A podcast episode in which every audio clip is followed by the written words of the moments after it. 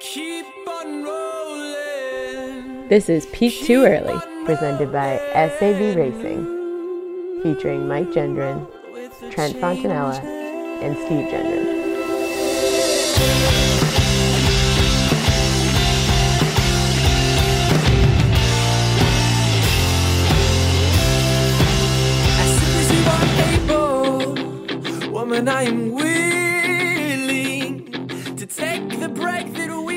Everyone, and welcome back to the greatest running podcast in the world, Peak Too Early. I am one of your hosts, Steve Jenner, and I'm joined by Mike Jenner, who is somewhere off the coast of Connecticut. Mike, how you doing?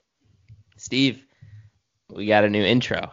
Ooh, Some new intro good. music. We wanted to push up uh, our roll the changes. That's kind of like our song, our go-to song. It gets stuffed all the way at the back of the episode. So we decided, you know what? We're gonna change it up here, see how it's reacted. I have a feeling it might be a little bit misreaction. There might be people who like the nostalgia of the old one, but we're gonna give it a try, and that's our new intro uh, for for the time being. I love that song, and it always killed me that we buried it at the end of every, at the dead end of every episode. So I'm glad it's at the top of the show now. And as always, at the House of Sav, we got Trent Fontanella. Trent, how you doing, bud? Gentlemen, I am doing well. I, I feel like I'm in recovery. If we think about, you know, the depths of the challenge, the, the mileage challenge that we're in, just a kind of feels like forever ago now, but it was just a week and a half ago. And last week, tough week. I mean, the body was so beat up mentally. I think I was fried. It was it was tough to kind of, you know, go back to work after, you know, all this just hours and hours dedicated to seeing how many miles I could run. But this week I kind of feel a new refreshed, you know, feeling in the air. It's a little warmer out, summer's coming around.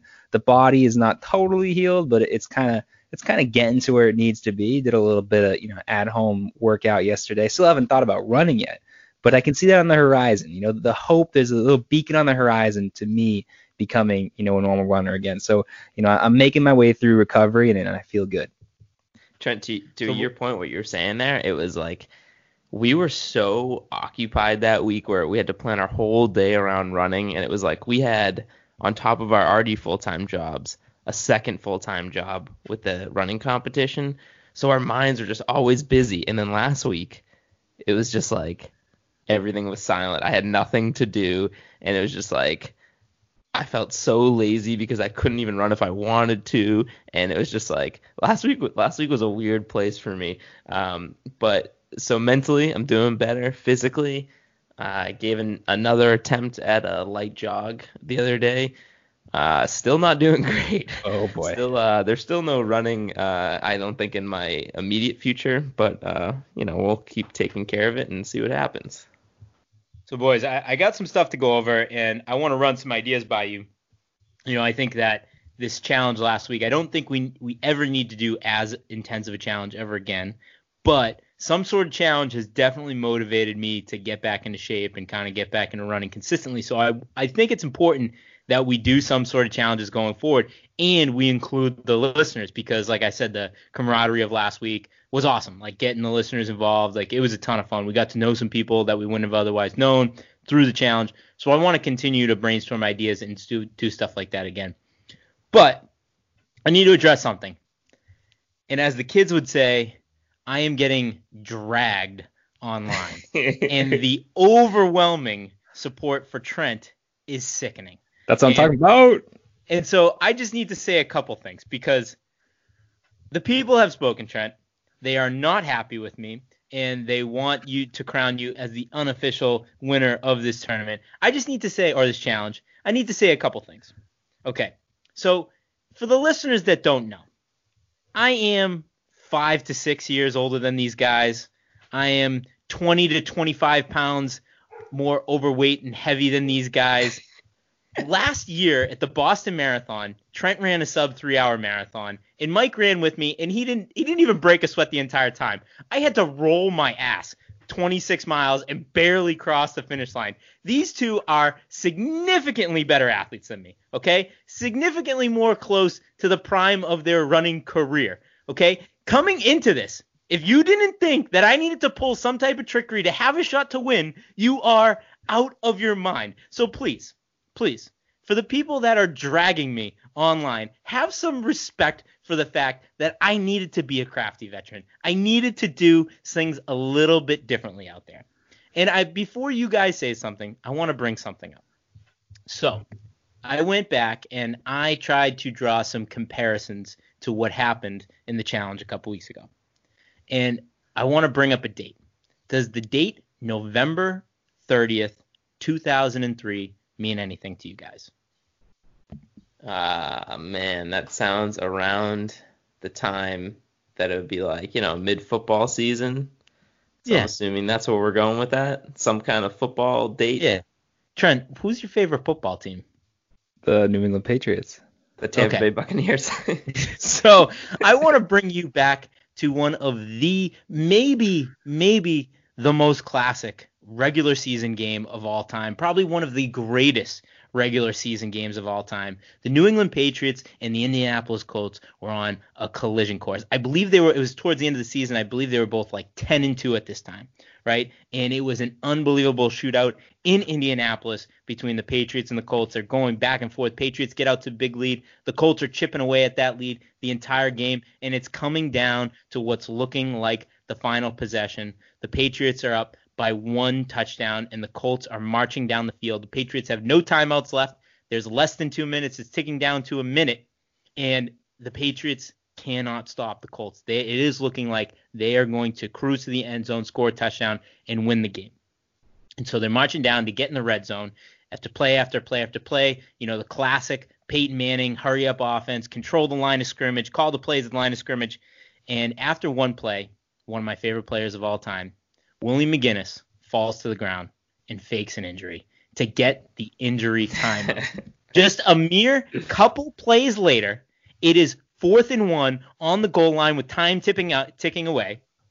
Who makes the game-winning tackle? Willie McGinest. So, to, if you don't like me, Trent, if you don't know like what I pulled a couple weeks ago, then you don't like Willie McGinest and you don't like the New England Patriots. First off, I love Willie McGinest. I love the New England Patriots, and I love the effort that you have put in to try to justify this and to find, you know, that perfect or or to fit that sports analogy into your, you know, story of what happened the other week. I mean, I think there's some some major differences uh, that occurred during that where Willie McGinest, you know, had to be removed. I believe the rule is just one play, right? If you have to stop the clock for the injury, then he's allowed back in. I don't think there was any any you know rules that we had in our challenge about okay, Steve, when Right, you declare no yourself rules. out of the challenge, There was no rules against hours. Anyway, I kind of zoned that whole thing out. I appreciated all the praise that you were giving me, and Mike, I really enjoyed that part. I enjoyed the people dragging Steve on the um, social media. Please continue to drag that. I enjoy being the people's champ. I'm at that point where I don't even I don't even care who won the challenge between us. I just love being the people's champ. I love getting the support on social media. I love all the shout outs. So uh, Steve, you can have your your Fantasyland, Indianapolis, New England um, storyline of what actually happened, but the people the people have decided what has happened. June 11th, 2000. oh God, here we go Paul again. Pierce gets taken off the court in a wheelchair, magically comes back on the court, wins the game. The Celtics go on to win the NBA Finals. Well, hold You on. You want me to keep going? I got a whole list of them. Uh, we don't want you to keep going, so I'll, I'll, I'll say that. But that one has been debunked. Uh, uh, allegedly, Paul Pierce came off the uh, court in a wheelchair because he pooped himself. That's a that that's really what he has come out and said over the last year. So I don't I don't know what kind of analogy you're kind of draw there, but um, it, it is funny because we're at the point where like hashtag Team Trent is like almost trending on Twitter at this point. It's it, it's pretty wild. But I just want to say like I, I get it. I, I get the comparison of the Steve versus Trent. I'm the one who's getting screwed over here, okay? I'm the one that might have to take the SATs. How about a little hashtag Team Mike over here? You know what I mean? Like, why why am I getting lost in the shuffle? It's like 5% Steve, Team Steve, 95% Team Trent, and then I'm just sitting over here, you know, just twiddling my thumbs. So, listen, Steve, uh, again, I like your comparisons. I like the effort, and I know I'm sure we could sit here for another 45 minutes with the historical Frank the Tank list you got going on over there. But it what it all comes down to, there's you know no, there's just no way to completely make a comparison that proves or shows what actually happened on that day and where we were all at as competitors. I stand by what I said, and it's like it's hard for me to like really go back into this because I don't have the same passion and anger and energy I did in the last show. Things have really calmed down for me. So it's like I have a hard time, you know, throwing these arguments in your face again.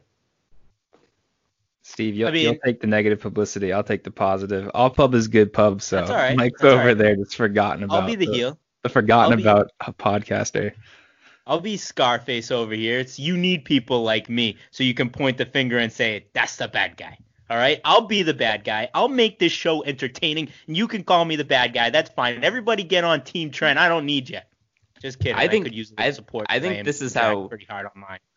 I think this is how we should settle it. People can say what they want online and all this. If we want to have a real definitive answer, I think people should make their cases. No, for- no, no. We don't hold on, hold that. on.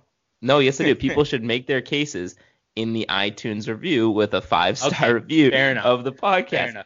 So by the time the next podcast rolls around, whoever has the most reviews in their favor, that's that's the winner right there. And listen, I, I've said this before, but if you've already left a review, right, and you can't double up on a review, make another account. I don't care. Ask your brother, your mother, your friend, your neighbor. It's not that difficult. It takes two seconds. Leave a five star review. Say, hey, hashtag Team Trent, hashtag Steve. Hey, maybe even you throw a hashtag Team Mike out there. I don't know, but that seems like a good way to settle it. Fine, fine. If you want to take your your anger out on me, please bring it to the iTunes reviews. Drag me there all you want. Just just give us a five star review. But don't bother with hashtag Team Mikes. I mean, that's unnecessary. um, anyways, guys, so I was brainstorming a little bit today before we get into the news. Um, some some challenge ideas that we could do next. And so one thing I was thinking to get, you know, we could do it between us three, and then we could get other people involved. And I was thinking maybe like a little game of horse, or we could call it P2E, right? So we randomly select who goes first, and we kind of go around in a circle. And you get to run whatever distance you want for whatever time you want, and then the other two people need to match that that time. If they don't, then they get a letter, and we keep going around. And so it could be anything from you know uh, 800 to uh, a half marathon. What do you Ooh, think? I love. So eh, let's say hypothetically, uh, Steve goes out and runs a mile and does it in seven minutes. Then I go out and run it in six minutes and thirty seconds. Do you go back out and try and run it? Does it just keep going No. until somebody? It would just be like matching your shot, right? So we go, Okay. we rotate every week. So say it's my week. I have Sunday and Monday. I know, well, the week starts on Monday, right? So maybe I have Monday, Tuesday to set my time, and then you guys have the rest of the week to try and match that time. And if you don't, or maybe we we split it up evenly, right? And if you guys match the time, you could be faster, or you could be a second faster, you could be a minute faster. You don't get a letter. If you don't match the time, you get a letter. I appreciate I the, the rule clarification here. Mike, your rule kind of reminded me of the Tony Hawk horse rules. Yeah. Remember that Tony Hawk Pro Oh, Skater rule? We had to keep yeah. one upping the point total. I think that's the only horse that plays that way. Everything else is done, you know, the other way. But that was a fun little throwback in my head for it. Where I think this gets really interesting, guys, is the kind of time frames that we put on it, right? If somebody throws something out there, how long do you have to, um, you know, match that, right? Like, let's say we only give you six to eight hours and somebody does something on a, a Friday night or something and somebody's had maybe a few beers and then they have to get out and match that, you know, within six hours of the being matched. I don't know what the time frame is, but I think that could add a really fun element. Maybe someone doesn't have running shoes with them. They just got to get out on a, you know, a field somewhere and, and Yeah. get their mile in barefoot or something like that. That could be pretty fun. So I think the I think structure that of for the sake is- of this, go ahead, Mike. I I just think the structure of it's very important, right? And Yeah, you, you you could do a lot of different ways with it. You could make it like super like quick turnarounds. You can make it, but and I think that's something we can hash out when we get there. I think in it, the- the idea of it I love, and I think there's a lot of different ways we can go with it. But I think there is a lot of fine tuning of like agreed. how the direction we bring this this contest. So I think what we need to do, so we're going to fine tune this, and I have a lot of ideas. And maybe in next week, next week's podcast, we'll kind of, we'll kind of, you know, you know, flesh out the ideas, and we'll, we'll kind of set the time frame here. Um, what the listeners need to do right now is, so we're going to do it amongst us three. What you, what everybody who's listening right now needs to do is you need to start uh, pulling together your group that you're going to compete against. So let's try to keep it somewhere between, you know, uh, three to three to ten people in your group. And maybe what we'll do is the winners of each group will move on to another challenge or something like that. So um, we'll figure that all out in the next week or so. But start pulling together your groups. Think of people that you want to challenge and you want to pull into your group. Love it. Love it. So Mike, why don't we get into the running news?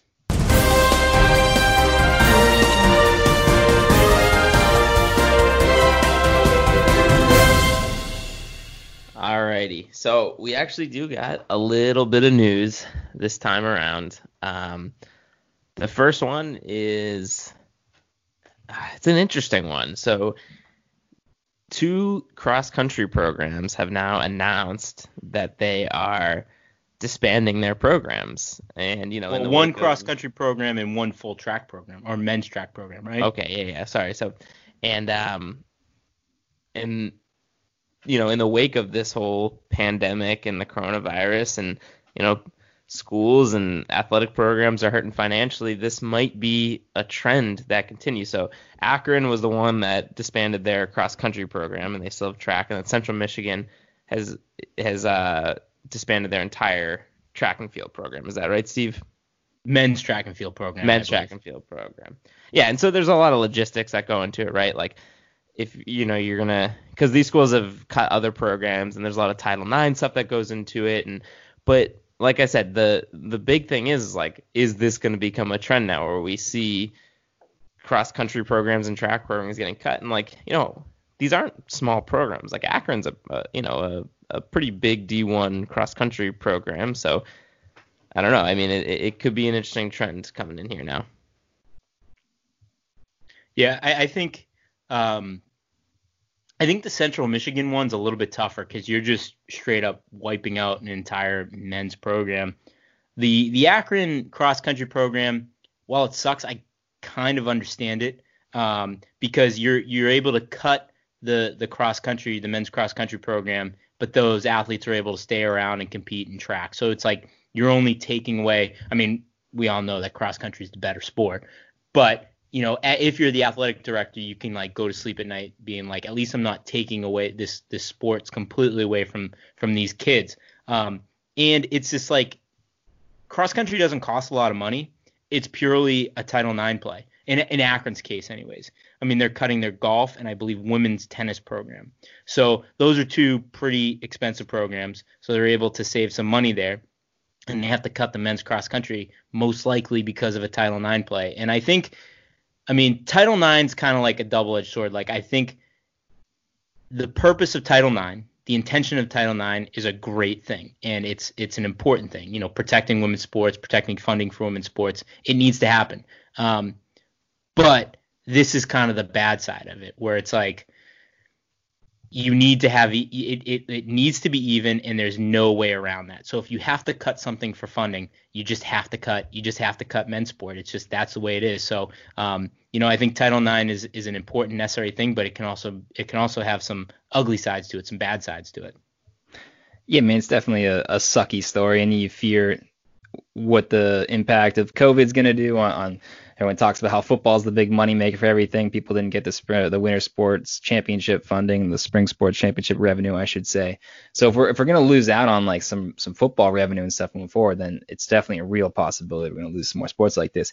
I think the decision to cut cross country is is especially tough because yes, you're only losing that one sport for the distance and mid distance athletes there, but I mean that's just ending any chance that Akron has of having a legitimate, you know, distance program in the track too, or mid distance program in the track. Because what recruit is going to start going to Akron if you don't have a cross country program, right? So you're you're kind of you know keeping the track team alive, which is great for all the you know throwers and jumpers and sprinters out there. They're still going to kind of be able to proceed as normal, um, but you really are just kind of you know pulling the plug on Akron having any sort of competitive distance and mid distance runners.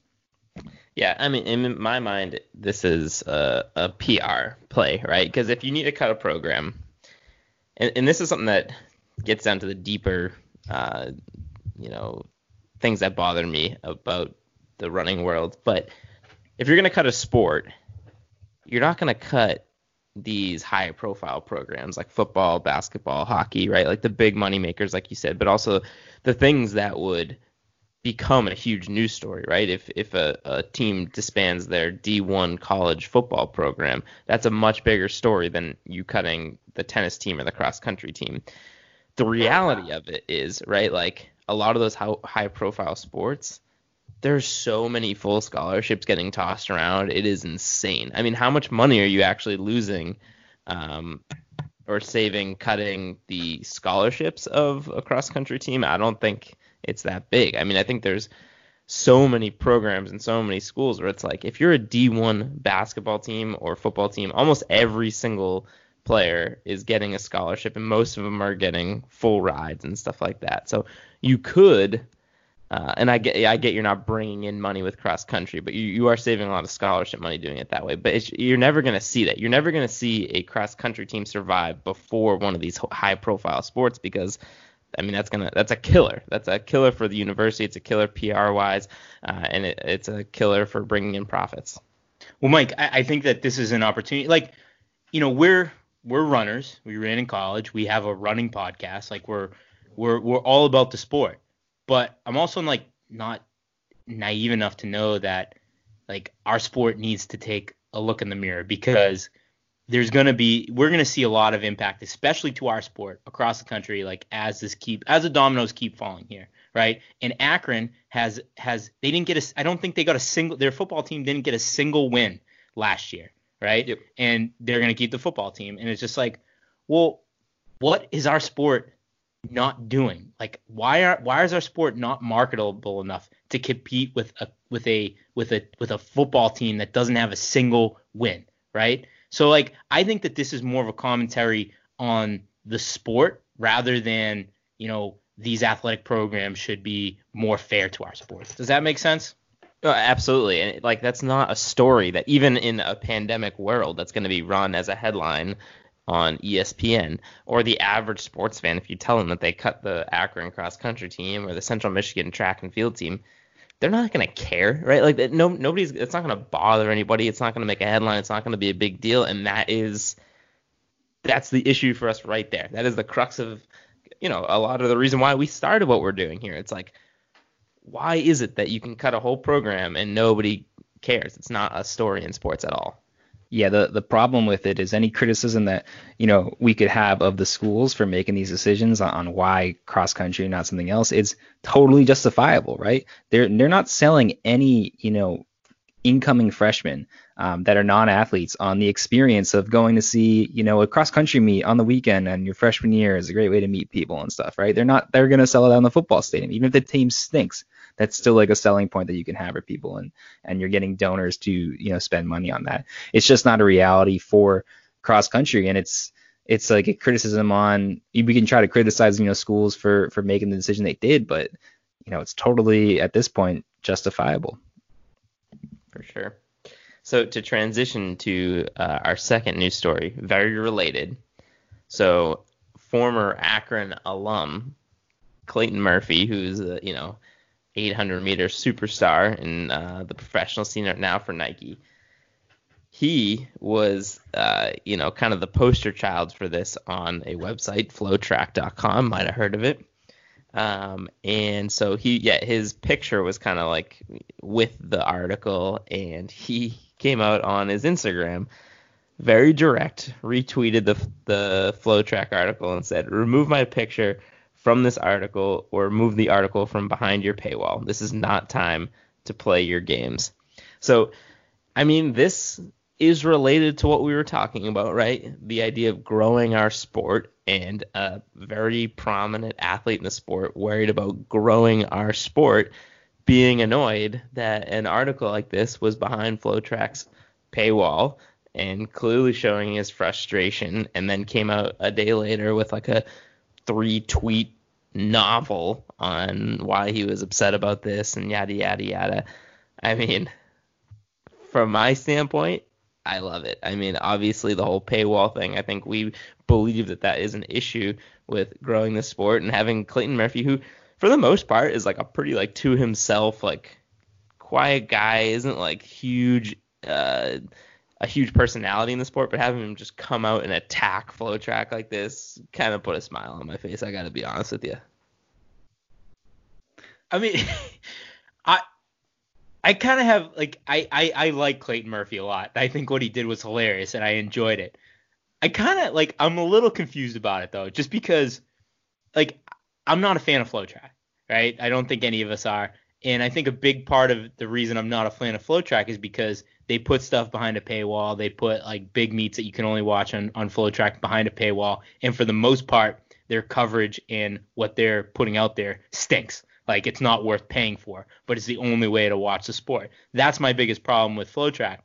But like, what if, what if this was like, what if the New York Times wrote an article about this? Would Clayton Murphy tweet at the New York Times, "Hey, take my picture in this article down Yeah. because it's behind a paywall." Like I, I don't I don't know. I'm a little confused. Like I have mixed emotions about it. I, I I get what you're saying, and like maybe this wasn't the right place to like put that message out there, but I think it's because he probably had those feelings about FloTrack in general, and then this one specifically had a picture of him in it, so he felt like now this is the time where I can use my voice and speak out against them. Where it's just like it would be weird if it was just a random article that wasn't about him or about had nothing to do with him. You know what I mean? The fact that he was kind of the poster child for this article, being a prominent Akron uh, alum, so it was like it, it was kind of an opportunity for him to to voice his opinion, I guess.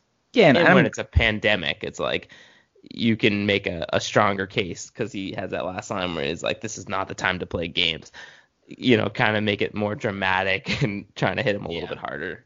and, and I'm glad he took that opportunity to to make a deal out of this. Now I am not gonna really you know crap on FloTrack for using somebody's image without running it by them Yeah, um, right. for this story, right? That's not that's not and like you said, Steve, I'm not a fan of FloTrack either. Now props to them, right? They're the, kind of the biggest in the game right now, and then they have the most coverage, right? And until someone can does can do it better than them, then they can kind of do what they think is best for their business. I appreciate them having a big time website dedicated to following the sport. I think people need to just do it better, and I think FloTrack could even be a lot better themselves by changing their business model.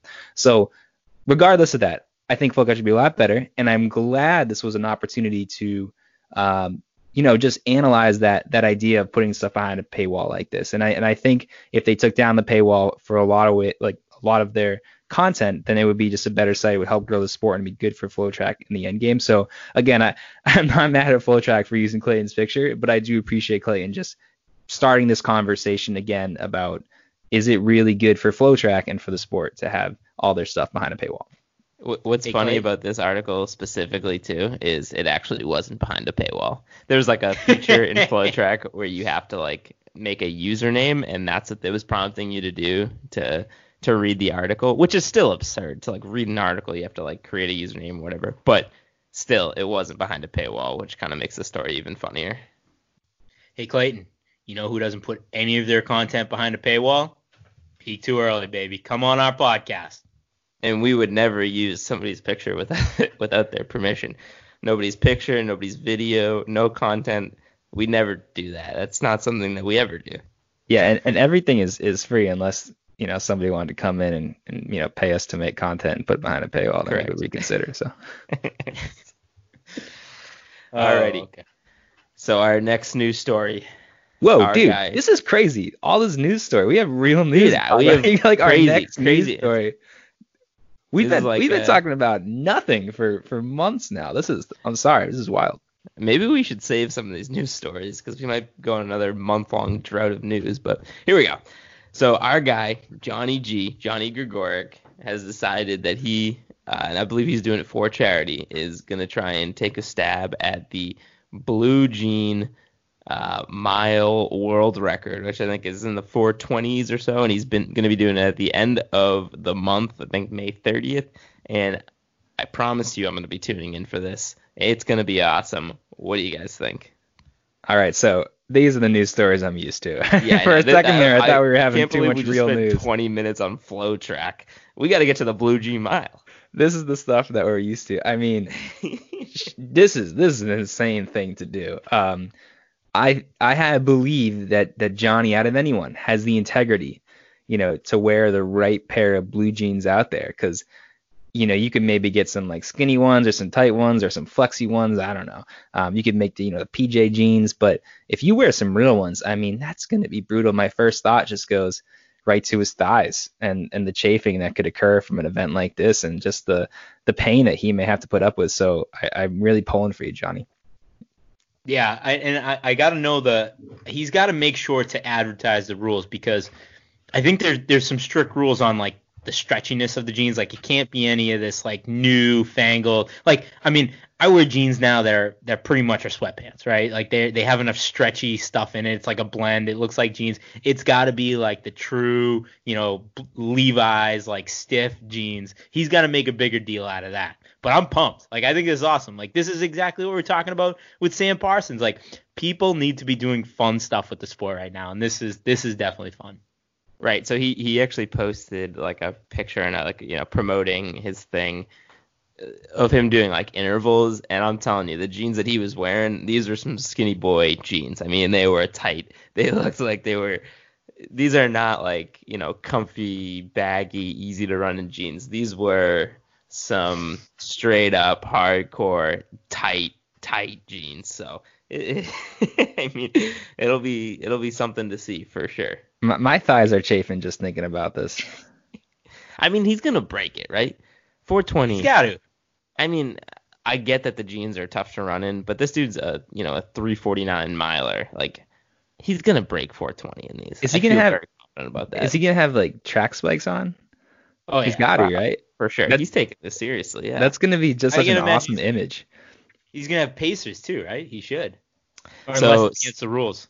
somebody asked him and he said to be determined. So I think it's still in the works. Maybe they're analyzing the rules, find out what he's allowed to and not allowed to do.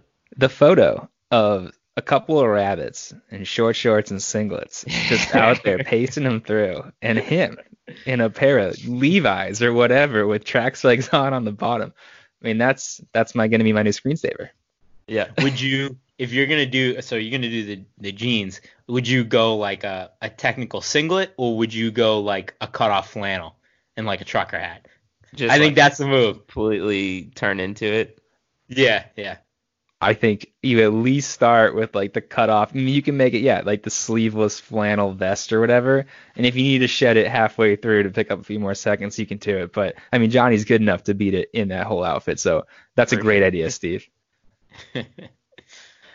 Alrighty. So our last news story of the day, and you know, I don't anticipate us spending much time on this because in my mind, I'm not even sure how big of a story it is. The Diamond League has readjusted their schedule, and they plan on opening on August 14th. Listen, that means nothing to me. Okay. Nobody knows when we're going to be running track. Like, I get that you needed to put something out there and readjust your schedule and have a plan, but will the Diamond League start on August 14th? I don't know. I, I don't know. You tell Where's me. the first? Does it say where the first meet is? Oh boy, Steve, putting me on the spot. Because Um, because I think that will de- I mean that will that will determine my confidence level in this actually happening. Yeah, but it's got to be a Diamond League. Like, do the meets operate independently like that? I, I mean, I guess. Okay, think so. so. it'll be. Um, it looks like Monaco, August 14th. Oh, that's happening. I'm gonna. so? Uh, this is the first time I'm gonna say a sporting event's actually gonna happen. I've said every sporting event all summer is not gonna happen. I think that's gonna happen. Wow. I- I just appreciate the positivity, Steve. I mean, I was just about to just go after Mike for saying, you know, why you got to be so negative like that? Why you have to be such a, you know, a negative Nancy to bring up this news that, you know, it's on the rise. Now I get you, there's no guarantees at this point. There's no guarantees whatsoever, but it's at least encouraging, right? That they have a date in place, that they at least have a goal to shoot for. It's not we're leaving it, you know, open ended for whatever. And August is earlier than literally everything else that we've heard for when real sports may come back It- or any other point. running event. So why why would you be optimistic then? If I'm August saying- is earlier than anything you've ever heard, we're we're worried if there's going to be a football season. Like you think we're going to be having these athletes travel all over the world in August? Maybe. I hope so. But I, like, what reason do we have to be optimistic that that's going to happen? I just appreciate them putting a date on the schedule. The first thing in order to get a track meet or any sporting event scheduled is to come up with a real game plan. Here's what's going to happen. Here's when it's going to happen. Here's how we're going to get athletes here. Here's where they're going to be, you know, tested. Here's they're going to be bubbled up and on a campus or whatever. And then this is what we're going to do with no fans. So I'm I'm not saying again, I'm not entirely optimistic it's going to happen, but it's at least like refreshing to get these leagues and these, you know, especially the, these running, you know, meets that that we've missed so much. To at least refreshing to see them have a plan to go forward. Sure, maybe. But you know how not refreshing it's going to be to watch another meet and another event get canceled? Like, yeah, right now, maybe it's refreshing to know, oh, we might have a date. But then if they have to cancel it again, it's like, pile it on, baby. Add it to my list of sporting events that have been canceled, Trent. So I think a lot of these, a lot of these, a lot of these um leagues, like I know the UFC was talking about like Fight Island, right? You ship all the all the fighters out to an island and they train and they compete on that island. So they're quarantined and they can put on events. And you know, I think most sports, I mean, I think the NBA had a version of this, baseball had a version of this. Like everybody's kind of talked about this. I think running's the one sport where you could actually pull it off, right? I mean, it's not like I mean, most most of these most of these athletes a little bit younger. You know, you go put them up on a put them up on an island to go. They're already most of them are already friends. Like let's let's have the Diamond League invest in a race or track island, right? You fly out all these track athletes to an island. They live, train together, and compete. I think that uh, that would be awesome. Yeah, agreed. That would be awesome. But uh, I'll let you know when the world of track and field has done something that, that badass and that awesome. Okay because it hasn't happened yet. Yeah. Man, now I'm all grumpy. You guys have made me grumpy. You made us grumpy. I thought we were just gonna push through this story like it was a nothing burger, and now I'm over here, you know, like Steve just went out for another Sunday night run or something like that. oh my God! All right, let's get into our interview, our Bell Lap track and field gear interview with national champion in the 1500 meters from the University of Notre Dame, Yared Nuguse.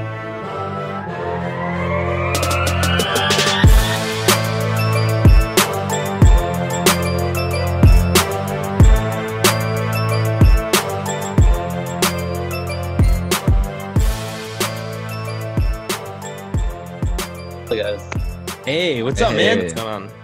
Hey, I'm good. How are you guys? Doing well. Hey, thanks for making some time for us tonight. Oh yeah, absolutely no problem. nice. Where, so where are you at right now? Uh, right now, I'm at home. Uh, home for me is Louisville, Kentucky. Okay. Um, just been, you know, hanging out with my family like a lot of other people, and you know, trying to not get sick of them. yeah, right. How's that going? no, pretty good. I don't think I'm as bad as some other people have been. Is is it a lot of people in your house, or like how many? How big's your family that's there? Uh, it's it's like a pretty big, um, but right now it's just like me and two of my siblings. Um, I have like five siblings, but there's just the three of us right now, and then um, my two parents. Yeah. Where where are you in the sibling order? I'm like um I'm like in the middle, but like the younger middle. So like I'm third youngest or fourth oldest. That's right where I am. It's a good place to be. How, how do you how do you like to describe yourself as the third youngest or as the fourth oldest? I like to say the third youngest. The fourth oldest just sounds like you're being excessive at that point. or I'll just say do you, child. Do you live like uh in the city in Louisville, or do you guys live on like the outskirts? Yeah, we live on the outskirts. It's more like a, okay. a suburb kind of area. We've talked about it a bunch, but Louisville is the best. Every time I've been to Louisville, it has been like completely exceeded my expectations. Mm, I agree. I think I really did took it for granted like throughout high school, but then when I went to college, I was like, man, I really want to go a lot. yeah, I think it might be. I think it might be one of the most underrated, just like fun cities in the country. Because, like Mike said, every time I've been there, I've just had a, I've just had a blast. Oh yeah, absolutely. I mean, like just I feel like there's a lot of things to do, and also there's not a whole lot of people doing them here, so just gives you like a lot of like space to do stuff. We uh, me and Trent, we had our um, my senior year, our national D we ran D two, and our national championship was in Louisville. I forget the name of the park. Trent, do you remember? Tom the, Sawyer. Yeah, right? yeah, the Tom. Yep. So we ran there, and then they had the D two festival there, and it was like all down. Uh, I think what is it Fifth Street or whatever, and they like shut down the whole thing, had the ceremony. I mean, it was unbelievable, unbelievable time. It it was legitimately one of the best like weekends of my absolutely. life. You know, after the race, uh, that that weekend. So yeah, definitely have a soft spot for Louisville. So yeah, all right. That's that's enough about us for right now. But uh, I, I we got a couple questions for you, and I want to kick off by saying, I think that this is just a obviously it's a really weird time for the for the world. We have a global pandemic, but it's a really weird time for our sport. And I think a lot of people that were gearing up for this year, the Olympic year, are put in a really bad spot. You know, they gotta they gotta adjust, they gotta adjust to training, they gotta start preparing for next year. But somebody like you, you're going into your senior year. Does this kind of this change in Olympic year kind of change your plans a little bit maybe even open up the door for a potential run to the Olympics? Is that where your mind's at, or are you not even thinking about that right now? Yeah, I was actually thinking about it even um, before this whole pandemic started, like kind of just kind of going for it when it was um, still 2020. Um, it would have been a little bit tough considering like, you know, cross country, I still have to do that like early in the summer and the fall. Um, but, you know, my coach was like, it's a good experience to try it and, you know, might help you later on. And that's kind of what I believe too. Um, and but now with the whole pandemic going on, I think it's kind of made it even like more attractive um, opportunity for me to just kind of pursue anyway. Um, I've never, I mean, like I wasn't like originally like you know always want to do this like my whole life, but I think um, you know it definitely be fun to try. And now that I'll be basically like done after my senior year, I'll have like you know it's kind of it'll kind of be like my last huzzah in my college to um, you know put everything I have out there and try to get on the Olympic team.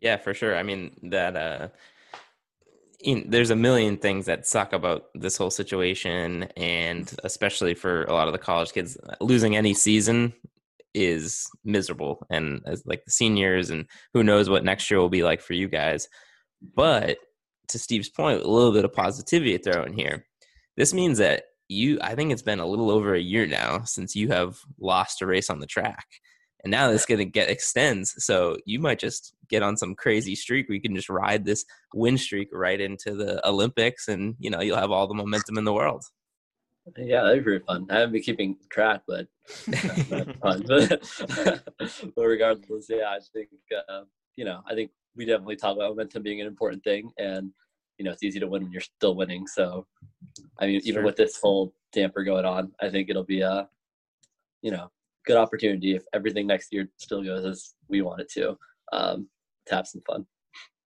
If I was in your shoes, I may just hope track never comes back, and then I would just go out, you know, on a on a winning streak. But I'm I'm not an elite athlete, so that's uh, maybe some differences in how we think. But you said uh, right there, you know, how important the momentum is, right? You, you start winning, you start feeling good, you start cruising through. Um, so for you, especially, I mean, the way the the season ended just had to be just. I can't imagine how, how rough it was because you were obviously, you know, running great still. Um, coming off an epic indoor um, and rolling through.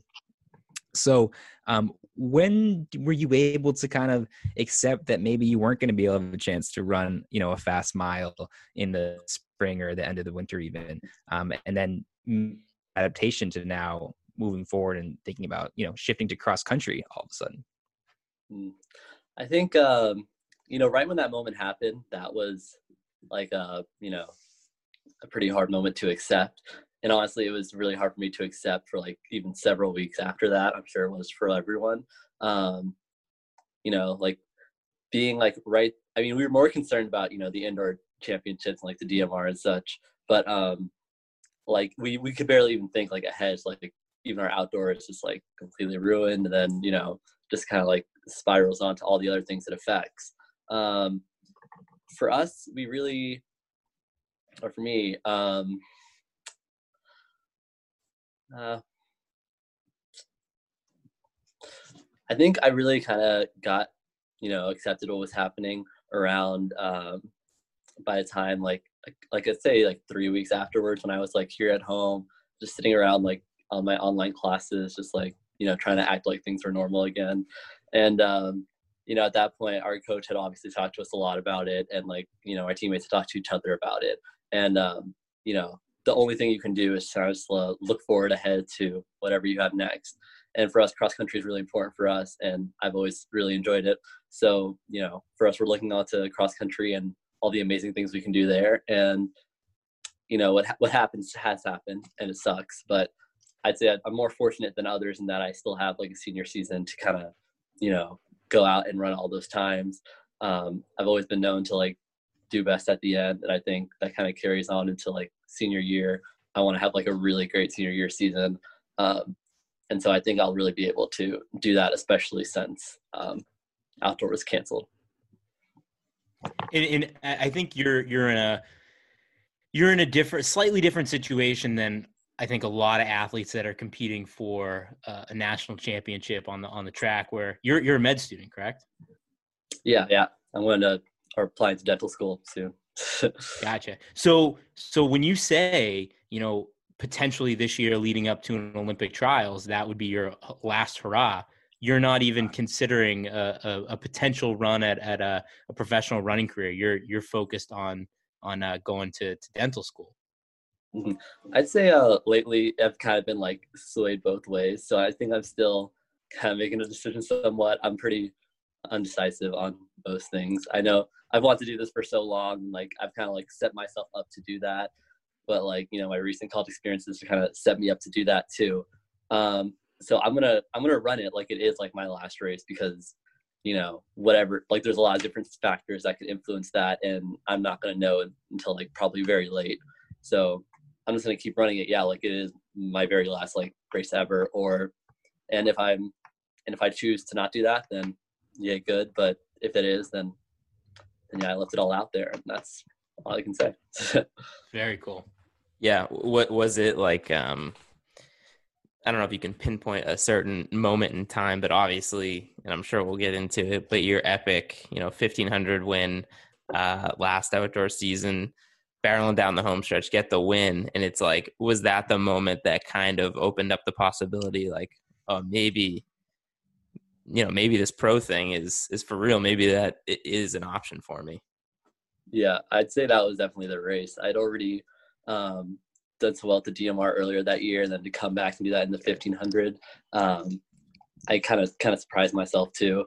But um, I think that at that moment, you know, my my coach brought it up a little, and I started thinking about it a little, and just kind of like what it was about, and um, yeah, at that point, that race was um, definitely something. I think it changed a lot of things in general, um, but uh, you know, yeah, yeah. I'd say that race was I don't know. it's just it's just like a whole like honestly like thinking back to it is just so strange how it all happened and like you know, it seems like it was a dream or something. It's weird.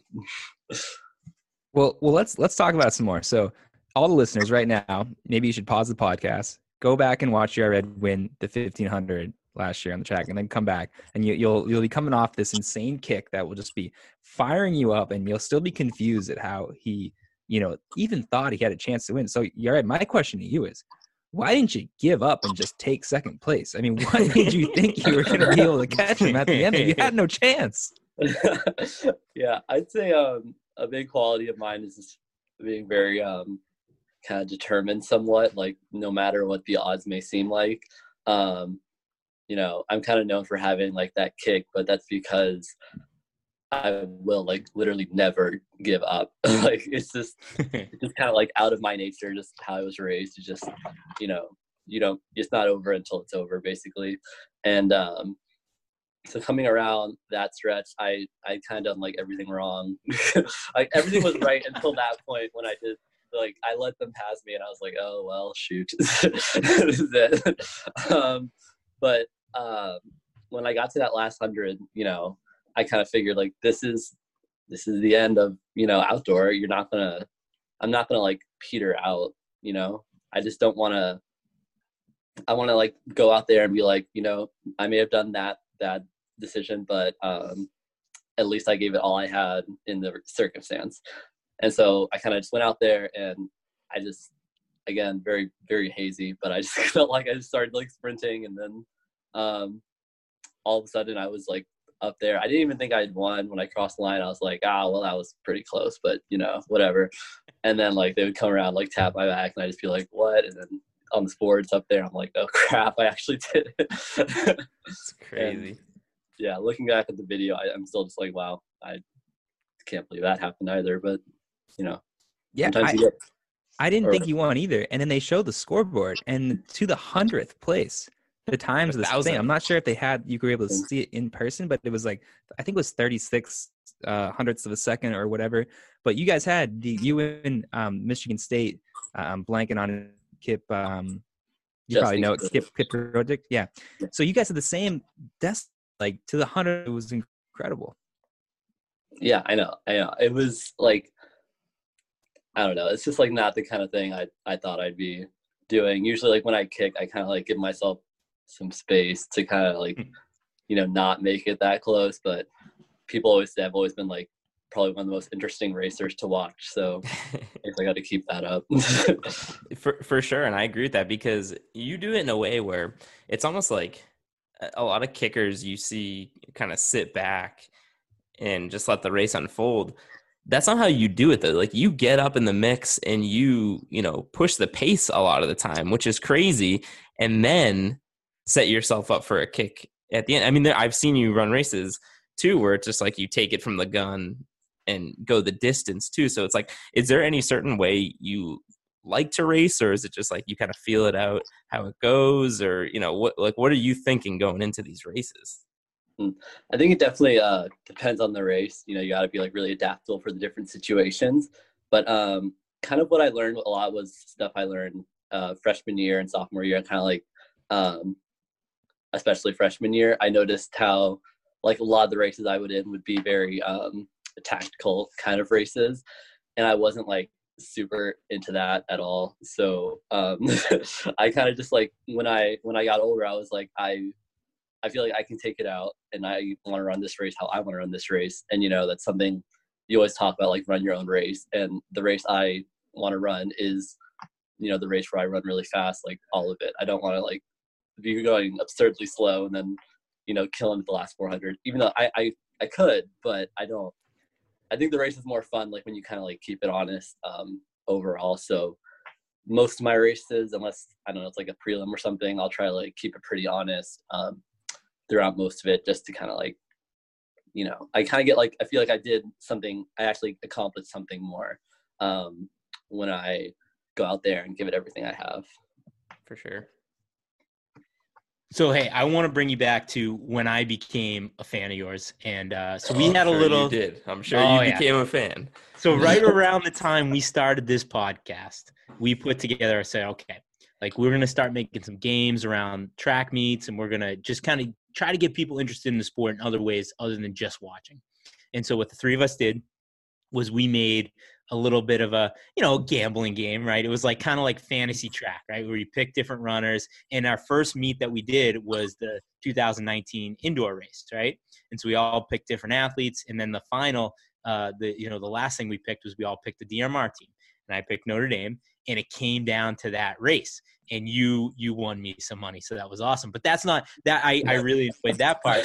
My favorite part of that race was afterwards, and you know you were kind of being interviewed with your teammates, and you you know it was very obvious that you could have run the individual you know mile and you could have qualified for the finals you probably could have qual you probably had a shot at an individual title but you were talking about how it was really important for you to run with your teammates and try to get your teammates a national title too. Um, you know, why was that so important to you? I talk about like all the time, but um, I think what a big part of what I love so much about track and what like everyone loves is kind of like that team aspect that you get um, overall, like the camaraderie with your teammates, um, just being in the locker room and then hanging out with them throughout the run is all just something I enjoy. Like, just it's what I enjoy most about the sport. Um, and so, like in the DMR, of course, that track race is like the most um, you know team like track race overall because most races are pretty individual and the dmr you get that chance to like run with others and you know it's that combined teamwork that allows you to like have that good result. Um because of that the dmr is just by far my favorite race because it's like a distance relay and that's you know i'm a distance person so i've always loved relays and i just you know.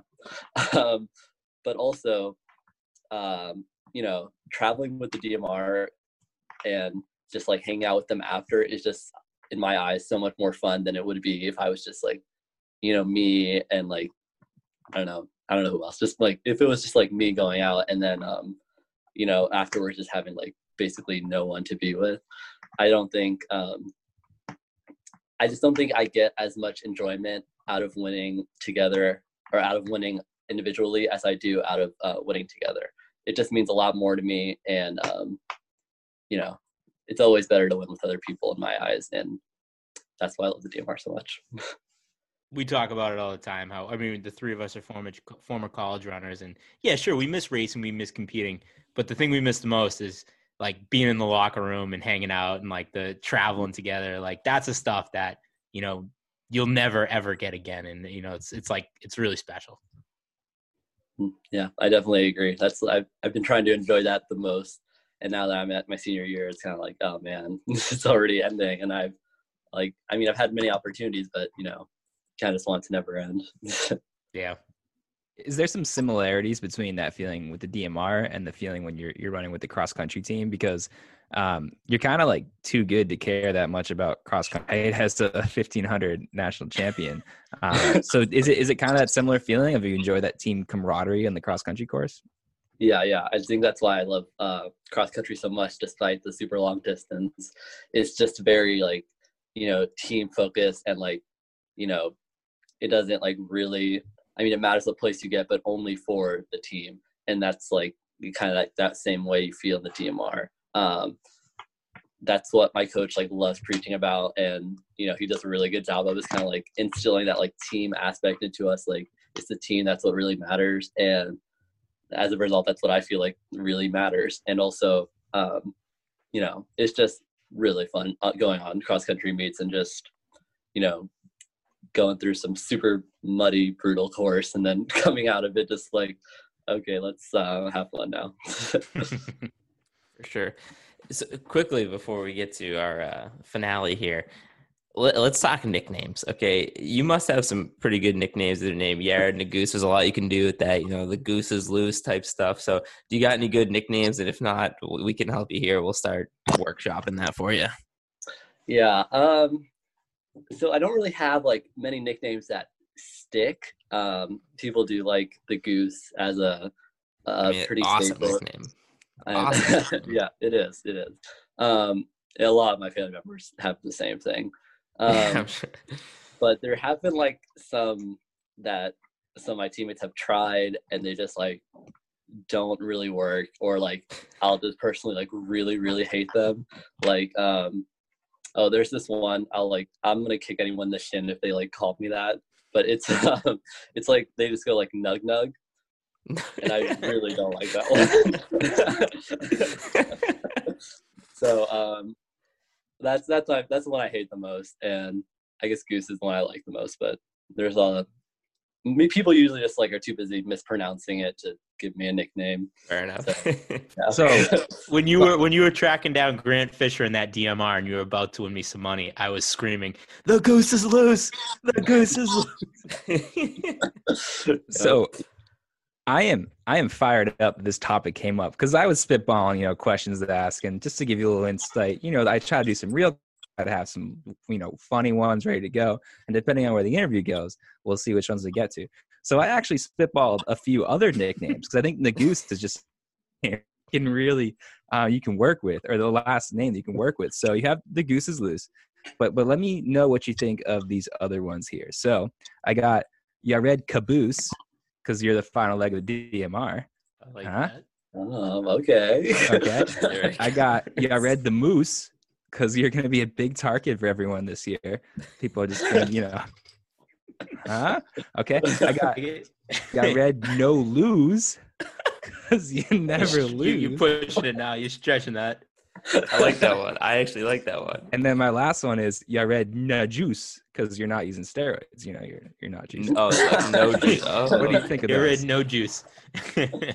wow, yeah, those are pretty good ones. I'm I'm impressed. I usually, yeah, I don't think of them too many. My favorite, I think I like uh, Yared Caboose or Yard No Lose. Those are. I, am sorry if I was saying the first name wrong too. I was getting a little know, that was, excited. That was a very a very classy way of uh, fixing our pronunciation of it right there. That was, that was very nice. He did, didn't make a stink, didn't call us out, just pronounced it the right way and made his point. I like it. It's usually what I do. I'm just it has it's happened too many times for me to every single person. So hey, thank you so much for coming on. We end every interview with a quick game. So Mike, why don't you kick off down the home stretch? All right, down the home stretch, we rapid fire questions about a specific topic. So I don't know if you uh, have been following it or not, but either way, we're going to go with it. Have you been uh, following the Last Dance documentary at all? Oof, I have not. It's, it's okay. It's It's okay. about, you're Well, about to enter your last dance at the That's Notre right. Dame. So yeah, Notre Yeah. Dame, you got your Last Dance coming up, so we're gonna have some some Last Dance Michael Jordan questions for you, but it's all right. We'll we'll tailor them to we tailored them to whether you watched it or not. So Trent is gonna hit us with the first question. Let's do it. All right, since the documentary is called The Last Dance, I will ask you: Does Notre Dame have any big, you know, last dances that you're excited for this year? Ooh, good question. Trent. um, good question. Uh, let me see. I think, well, like school wide, like they're, you know, you don't really have like dances unless they're like team dances or whatever. Um, I guess team wise, we used to have like a track formal. So I say that's toward the end of the year at, at the end of outdoor. So um, we called it like torm tormal once, whatever. Oh boy. I enjoyed it when it I'll shop that name for you. Yeah, Yeah, maybe Trent will find a good yeah, Trent will come that. up with some new names for you on that one. All right, so so uh so Scottie Pippen was the the wild card of the team, just the crazy person. Who on Dennis your team is? Oh, I'm sorry. Oh no, Dennis Rodman. Sorry, I'm sc- screwing up my names. Dennis Rodman was the wild card of the team. Who on your team is your Dennis Rodman? Hmm. Wild card. Um, I'd probably say um, Dylan Jacobs. He's uh he's on the DMR and he's just like a really close friend of mine. Um, because one one year under me. Um, he can be. Just he's in general like a very crazy person. That's what I really like about him. Um, but also you kind of just like I don't know. I feel like I can always like trust him to kind of perform um, to where he wants to, and you know, he's a really great person to have around for the DMR. So So, Michael Jordan, probably the most notorious shit talker of all time. Have you ever heard any good smack talk while you were out on the track? Oh, um, not really. People don't. I don't know. People don't tend to smack talk me, or, I mean, I don't know. I just feel like if if it comes from anywhere, it might be from like maybe from my teammates, and then like they're just joking about it or something. But um, I don't know. Not really any like real smack talk gets thrown my way. Bring it your senior year. Start brainstorming some yeah, you started. Blame Michael Jordan. Um, how many times have you seen Space Jam? Oh, at least we saw. I saw it a ton when I was younger, and like twice recently. But so I'd say like twelve. Let's do twelve. How recently? Like within the last week, couple weeks? No, like um, I see the last. Oh, I saw it in January. So Okay. whenever that was. Yeah. That's Oh wow. there you go. So uh, so Phil Jackson is uh, is famous for bringing some uh, unconventional coaching tactics to the locker room. He does a lot of meditation. He does a lot of like Native American type ceremonies. What's the craziest thing your coach does? Uh, okay, every every day basically in the locker room, and he told me he wouldn't do this like when he was recruiting me because like he did it once, and like he's like I don't get these talks often, but like he'll give these like really excessively long talks, and you can just like keep on going and going and going for like basically forever. and so like you know we'll be sitting there, we'll get ready at like 3:40, and you know he won't be done talking until it's like I don't know like 4:10 or something. and we've all, it happened. Like, we've all had that coach. Yeah, and we did like over Zoom calls, and we had one that was like an hour once, and like it's he just loves to talk, and like he's always talking about like really great things, but like sometimes just like you know I was ready to run like 30 minutes ago. Mike, hit him with the last question. All right, so the documentary does a, a piece on you know some of these legendary pickup games with some of these like absolute superstar athletes that played basketball together behind scenes. If you could go for a run with one professional runner or some running legend, who would it be? Ooh, a running legend. Um, I'm not really good at this because my, my running knowledge is pretty limited overall. But that's the way we like it. but there was there was this um there's this one runner. He's like uh he's Ethiopian. I, I'm Ethiopian, so like that's kind of like you know my parents love talking about um Ethiopian runners. But his name is where I find difficulty. And like Bekele? See, Bekele, he's Ethiopian, right? Yeah, Bekele is Ethiopian. I don't know if it was him though. I feel like it. Hmm, I don't know. Maybe a game with like a G or something. But Mm. Dude, honestly, I love that. Yeah. you, because that's how we Yeah, all were in college. It's just like we. You're we run- speaking our language right, right Yeah, now. it's, it's perfect. it's exactly what I wanted to hear. I was mispronouncing your name the entire episode, so that is like right in line with us.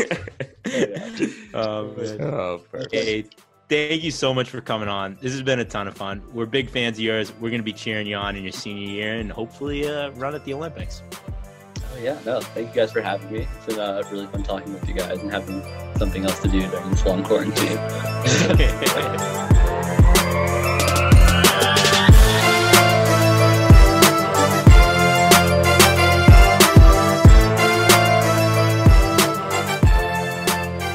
All right, that interview with Yared the Caboose Nuguse is brought to you by Bellap Track and Field Gear, where your purchases go directly back to professional athletes. Support the sport you love with the help of the Bellap boys. Look good, feel good, run good. Get to their Instagram page. Get there now. They dropped some more sick gear today. It's selling out faster than you know, and every purchase that you go, it's going back to helping grow this sport. Athletes are getting paid, so that means athletes are going to keep doing this sport and wanting to be a part of this sport, which is going to grow this sport, and that's what we're trying to do here. That's the mission. That's that's that's what Peak Too Early is all about. That's why we love the guys down at Bell Lap. I thought that was an awesome interview. Like I really like Yeah. talking with him, and I think he's a super interesting dude. Espe- like very rarely you're gonna find somebody that can that is able to compete at that level. That's just like, yeah, I'm I might I'm probably not going pro. Like I'm I'm gonna you know pursue a career in dentistry. I'm a you know medical field. For sure. he- it's like it's we've interviewed so many people at this point now. It's like different perspective on the sport and and different types of people, people at different points in their career and all that stuff. And that was a refreshing one. I feel like it's been a while since we've kind of heard like the college perspective and this perspective of like, hey, listen, I love the sport, I love what I'm doing, and I'm gonna be a badass at it. But my goal was always to do this, and now I'm kind of in a pickle where I'm gonna go with it. But you know, the the kid's got options, and dude's super smart. So whatever he's gonna be, he's gonna be successful at. Selfishly, do I hope that he, you know, goes pro for a little bit and we get to keep watching him run? Yeah, I do. If uh, if No Juice in the goose decides to become a dentist and just dominates the road race circuit, the local road Oh, race yeah. circuit, that would be the best. Just, you know, you you line up, you're, you're thinking you have a chance at winning your local 5K or whatever, and, and the goose just steps on the line. Maybe you don't know who he is. Maybe he still has his dental gear on or whatever. I don't know. And then he just goes out and smokes you. That would be just very funny. All of a sudden, the moose Nuguse shows up to the line. No losing the goose. Uh, Mike. All right. So we we asked we we asked you guys for some listener questions. So uh, Mike, do you want to dive into some of these questions here? Sure, let's do it. All right, the first one comes in from our guy Haywood, and he asks if you could race any in between distance races, what would it be? So I had to actually reach back out to him and clarify what that question meant.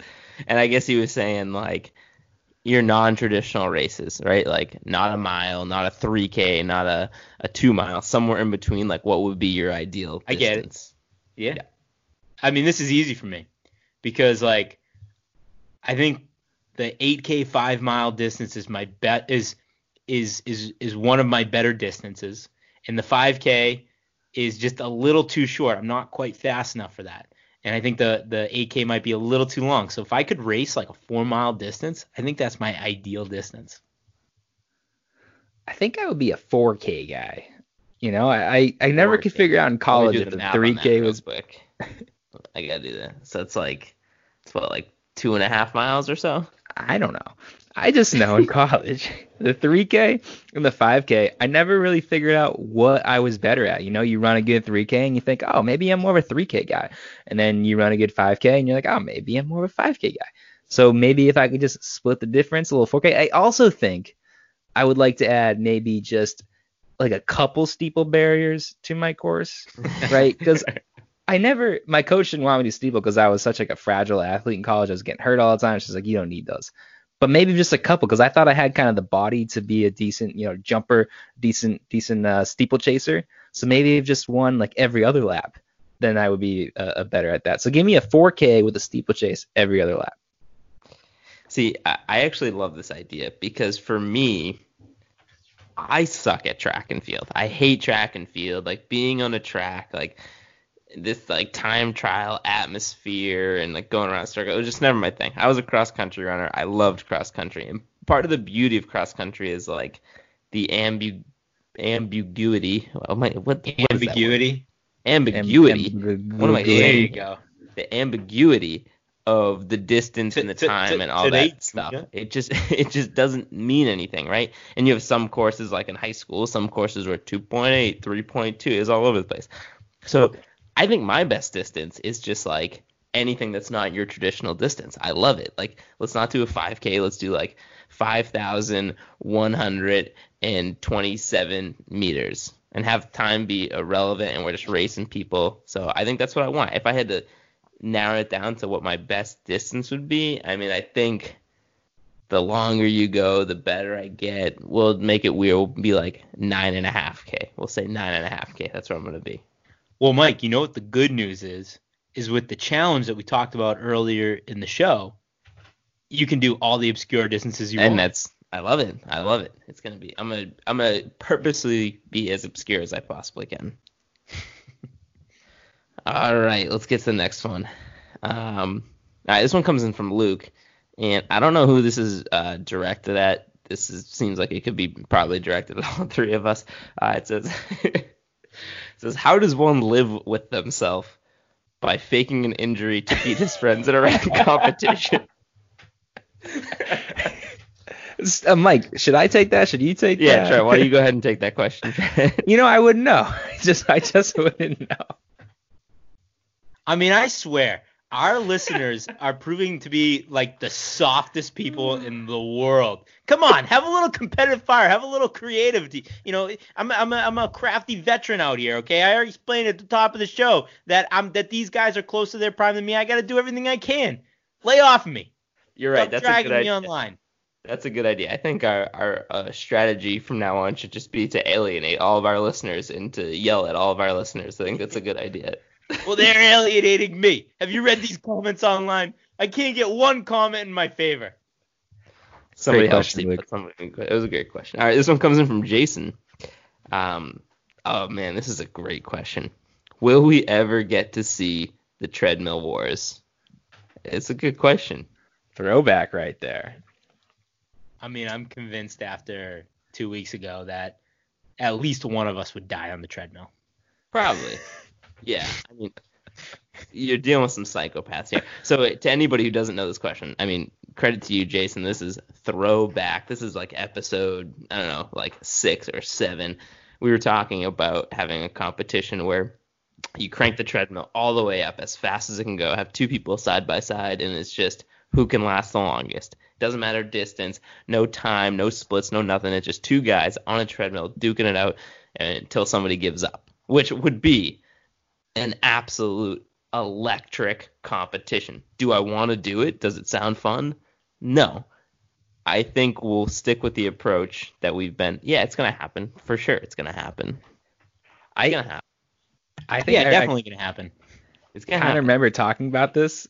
it's gonna happen. But this is not the type Oh, of thing that can definitely happen at yeah at like a, a you know the Gold's Gym down the street or whatever. This is something because we, we would be absolutely going flying. You know, it'd be just tumultuous. I'm sure there'd be Miller Lites there. If somebody has you know a basement with a couple of treadmills next to each other and like some gymnastic mats laid out, then maybe maybe it can happen a little quicker than if you know we didn't have that because it was going to happen anyways.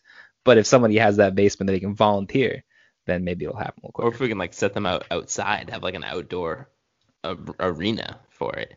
Because I remember we talked about when we originally brought it up, like there would be like a slight amount of contact would be allowed, right? Yeah, like, obviously not an egregious amount, but you're allowed to like stiff arm or to you know, a- a yeah, a little bit of contact would be allowed. So it's a good point. Alrighty, this next one comes in from Pat. Pat says, "What do I do if I'm running and I end up in an awkward situation where I'm running right next to somebody else. I don't want to pick up the pace and make them think that I'm trying to race, but at the same time, I'm not going to slow down and just give them the win. So I mean, this is a very, I mean, this is a very, you could tell that Pat, you know, he's he's he's a non-runner, right? He's just he's he's a, he's a friend of the he's yeah. he's he's a fan of the program. Um, he's out there getting a couple miles in, but I think we can all agree that there's only one answer to this. And what would that answer be, Steve? You got to drop that motherfucker. You gotta you gotta assert your dominance. You gotta drop the hammer, and you gotta you gotta it's you gotta try to embarrass that person. See, the problem is though, what if you uh, try to assert your dominance and unbeknownst to you, you got some stud who just makes you look like a fool. I mean that's survival. I mean that's just that's just the way the world works. I mean you just gotta just gotta take your beating. But if you don't try to, if somebody's next to you and you're going the same pace, if you don't try to assert your dominance, then I don't know why you're out there. I'm not sure how I would have answered this question before moving to the greater Boston area because this was never applicable to me when I was, you know, in, in the in the sticks of New Hampshire. But now as a city guy, you know, I'm running by the Charles River. This situation happens all the time. And I may tell myself, Trent, today's not the day to go after it. But when you're in the heat of the moment, it's always, like Steve said, it's always to go after. Now I wouldn't try and drop them immediately because sometimes I'm just, you know, I don't want to, I don't want to risk being you don't want to be the first to kick, right? You always want to be the last person to kick, and that's how you win. Um, so I'm a sit and kick guy. I'll let him take the lead for a second, and I'm sitting on him. Then I know I'm going to turn off in maybe a couple miles.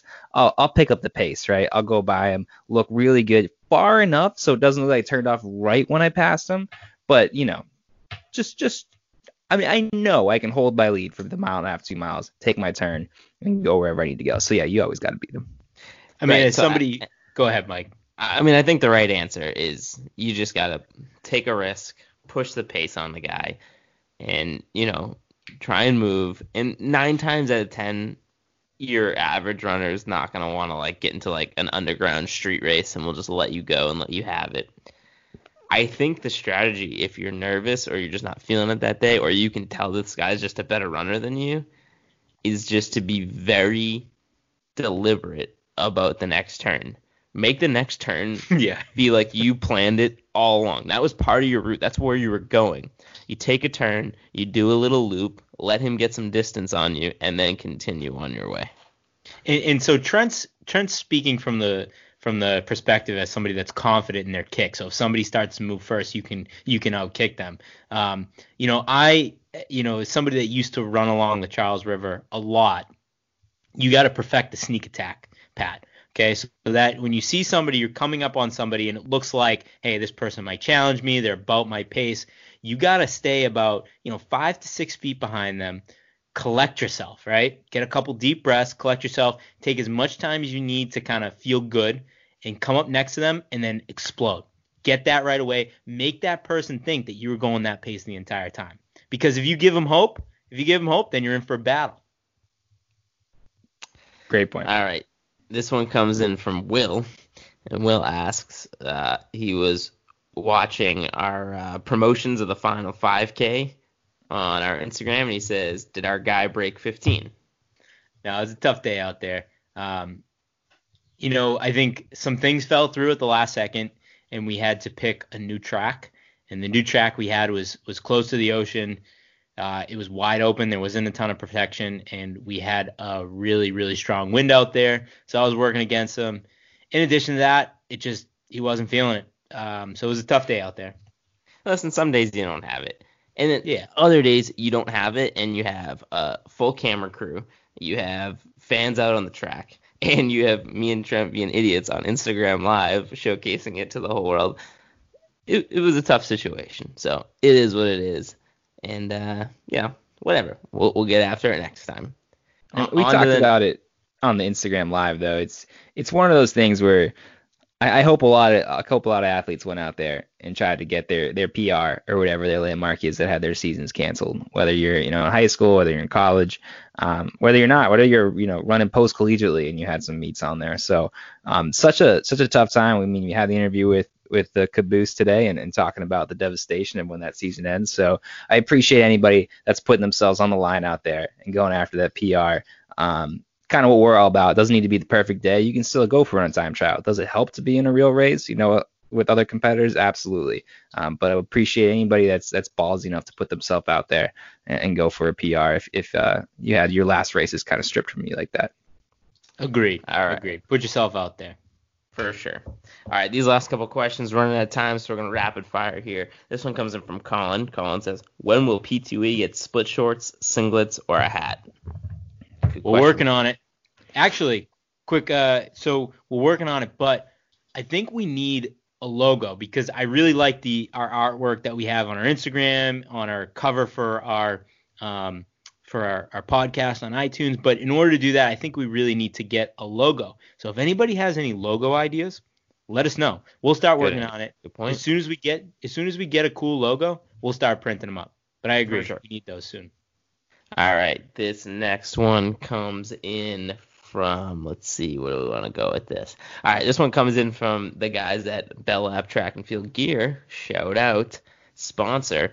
Uh, is now not the time to finally get track on the map? Get some race. So basically, what he's asking is, listen, are we jumping the gun if we say let's push a track meet right now. Like let's organize some pros, get a track meet, get some gambling going. Like make make an event right now. Like get something going right now where we have this opportunity to grow the sport. Is this not the time or are we jumping the gun? So I, I mean, I'm not a public health expert, so I'm not going to comment on, on what is feasible and what's not. But if you think about sports that are feasible, and we kind of mentioned this maybe a little bit at the beginning of the show, I mean, track and field is a, a low amount of people on the track at, at the same time. Um, it's you know, there's going to be some contact there, but if you do all the tests or whatever. But I think more importantly, with the cancellation of the the major events, right? Obviously, you know, the Olympics and stuff and the Diamond League's been pushed back and, and we already talked about who knows not coming back. Now is the time to get a little creative and to put on a track meet that that has some gambling on it or whatever, that that just thinks outside the box and gathers the attention because any any track meet, any sporting event is getting so much publicity and so much love that if you can set anything up, you can be as creative as you want about it. You can try new stuff, have fun things. People are paying attention to it. So now's the time to maybe, yeah, now's the time to get new eyeballs on it and have people look at it a little bit differently than they've looked at it before. Yeah, I'm shocked that some smaller sports aren't taking more of a risk right now to put themselves out there and create some stuff. I mean, UFC's doing it, right? They they see this opportunity and they're capitalizing on it. It's the only sport available right now. So why can't it be track and field? and there's ways that we could make these like small time events or races that are completely socially acceptable and you know according to the medical guidelines but again to my comments and i don't mean to be grumpy mike today and to be downer mike but again this sport has not proven to me that it's willing or capable to do that just yet so i don't know when i'm going to start believing that they will be capable of it. all right the last question womp. well, yeah, I know. I mean, it- hey, listen, it is what it is. This last question comes in from Chris. Chris says, "When are we gonna see a 24, 24, 24 challenge from the P2E boys? That's a 24 beers, 24 miles in 24 hours. I mean, I'll, I'll do it. Is isn't there a isn't there like a donut element to this challenge? No, Uh, there's a whole- challenge. There, yeah, there's a whole different. There's a there's a slew of challenges. But I mean, we were talking about challenges early in the day, and it's like the challenges that take up the whole week are brutal in life. But this one day challenge, I- it would be more fun to do in person. I think if we were all together. So I think we'll have to wait until we're all. But I would, I'd be willing to dedicate a Saturday and do this challenge, and then maybe even make it a competition. Like not only can you do 24 beers, 24 miles in one day, but make a put some money on who can do it, complete it the fastest. You know what I mean? Make a little challenge out of it. I'm down for that. tell you what, you could have fun, guys. like, I'm going the other way. I tell you what, after after the mileage challenge, I You feel did 35 miles in one day. Right, I feel like invincible. Now I need I need time to recuperate, right? And I um, want to get some injuries. I think you especially, Mike, maybe need has to to take a little bit more time off before we start going after 24 miles in one day. But the brutality of the mileage challenge, the, the weekly mileage challenge, was so intense that something like this feels incredibly easy and soft. And I know it won't be. Dude. It's a Yeah. walk in the park. It it it certainly won't be. I'm not saying it'll be easy, but I, I definitely have the confidence after the challenge that we did to accomplish anything. I know I could do this. I know I could. I know I could. 100%. have fun, boys. I'll videotape it. uh, that's all I got, Steve. That's all of our questions for today. All right, on that, why don't we kick off the Bell Lap? Mike, what do you got, people on the Bell Lap? All right. So for my Bell Lap, I just want to. I shouted it out earlier. I want to shout it again. And I hate taking these Bell Laps to do like promo things. But listen, we're trying to grow what we're doing here. We're trying to. And if you're listening to this and enjoying what we're doing and asking like, hey, what can I what can I do to help the P2E boys? We're not asking for much. Just leave an iTunes review, five star review, because listen, that is what helps our podcast get recognized. The more we get recognized, the more we have the capability to do here. The more listeners we get, the you know, the more free reign we have to do cool stuff. So these challenges and all these things we're doing, it's going to be that much better the more eyes we can get on it. So if you haven't left an iTunes review yet, do it. And if you have, like I said, get your neighbor, your brother, your sister, your mother, your dog, your neighbor, whatever. Get somebody to drop us a five star review. That's all I'm asking. And I'm sorry if I'm asking too much of you guys, but come on, come on, help us out here. Trent, what do you got for people on the Bell Lap? We've been talking about a lot of challenges uh, throughout this episode. I got I got one more kind of serious one to throw out at people. Uh, Memorial Day weekend's coming up. There's a there's a challenge that I think we would all be interested in if we hadn't done the weekly mileage challenge a couple weeks ago. So I might have to sit this one out. But it's called 48 for the Fallen, and it's you run four miles every four hours for a total of 48 hours. Um, it's to you know just raise awareness, get excited about Memorial Day. Um, you know, this is going to be a weird Memorial Day. You may not be having those barbecues like you used to. You may not be getting in, into big groups like you used to. Um, so this might be a good opportunity to make sure you know you, you take the time to, to think about why we have that holiday. Um, there's some money that's going to the Wounded Warrior Project with it, and it sounds like a pretty badass running challenge. That you know, again, if we hadn't maybe done ours, it sounds like I'd be super excited to try it. Uh, four hours, four miles. I mean, that's like you're maxing out at three hours sleep maybe through that. So it'd be a brutal weekend, but I think it'd be epic. I think it'd be well worth it. I think uh, I, there's definitely some listeners out there I'm sure that would enjoy it. So just Google it, 48 for the Fallen, and you'll find the website. Yeah, and and uh, like we talked about at the beginning of the show, um, so we we're we're thinking about doing that uh that P2E slash horse challenge. So start thinking about people that you want to to challenge to that. Um, maybe bring some new people into the to the podcast with this with this challenge. So start thinking about that. We'll talk about it next week. And that, boys, I would have run faster, but I peaked too early. Mike, hit me with the Josie. Josie's on a vacation far away. Come around and talk it over. So many things that I want to say. Know I like my girls a little bit older. I just want to use your love tonight. I don't want to lose your love tonight. Ain't got many friends left to talk to. Where to run when I'm in trouble.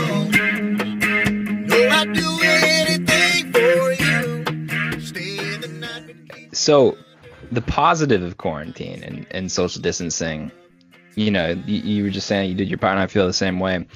But maybe it just spawns more like I don't know.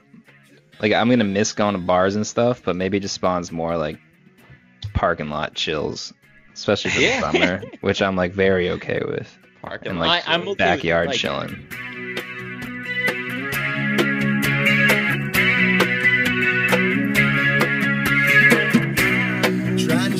Hands from shaking.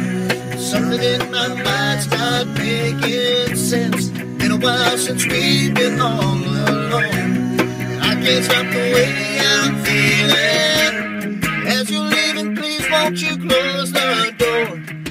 Don't forget what I told you. Just cause you're right doesn't mean I'm wrong.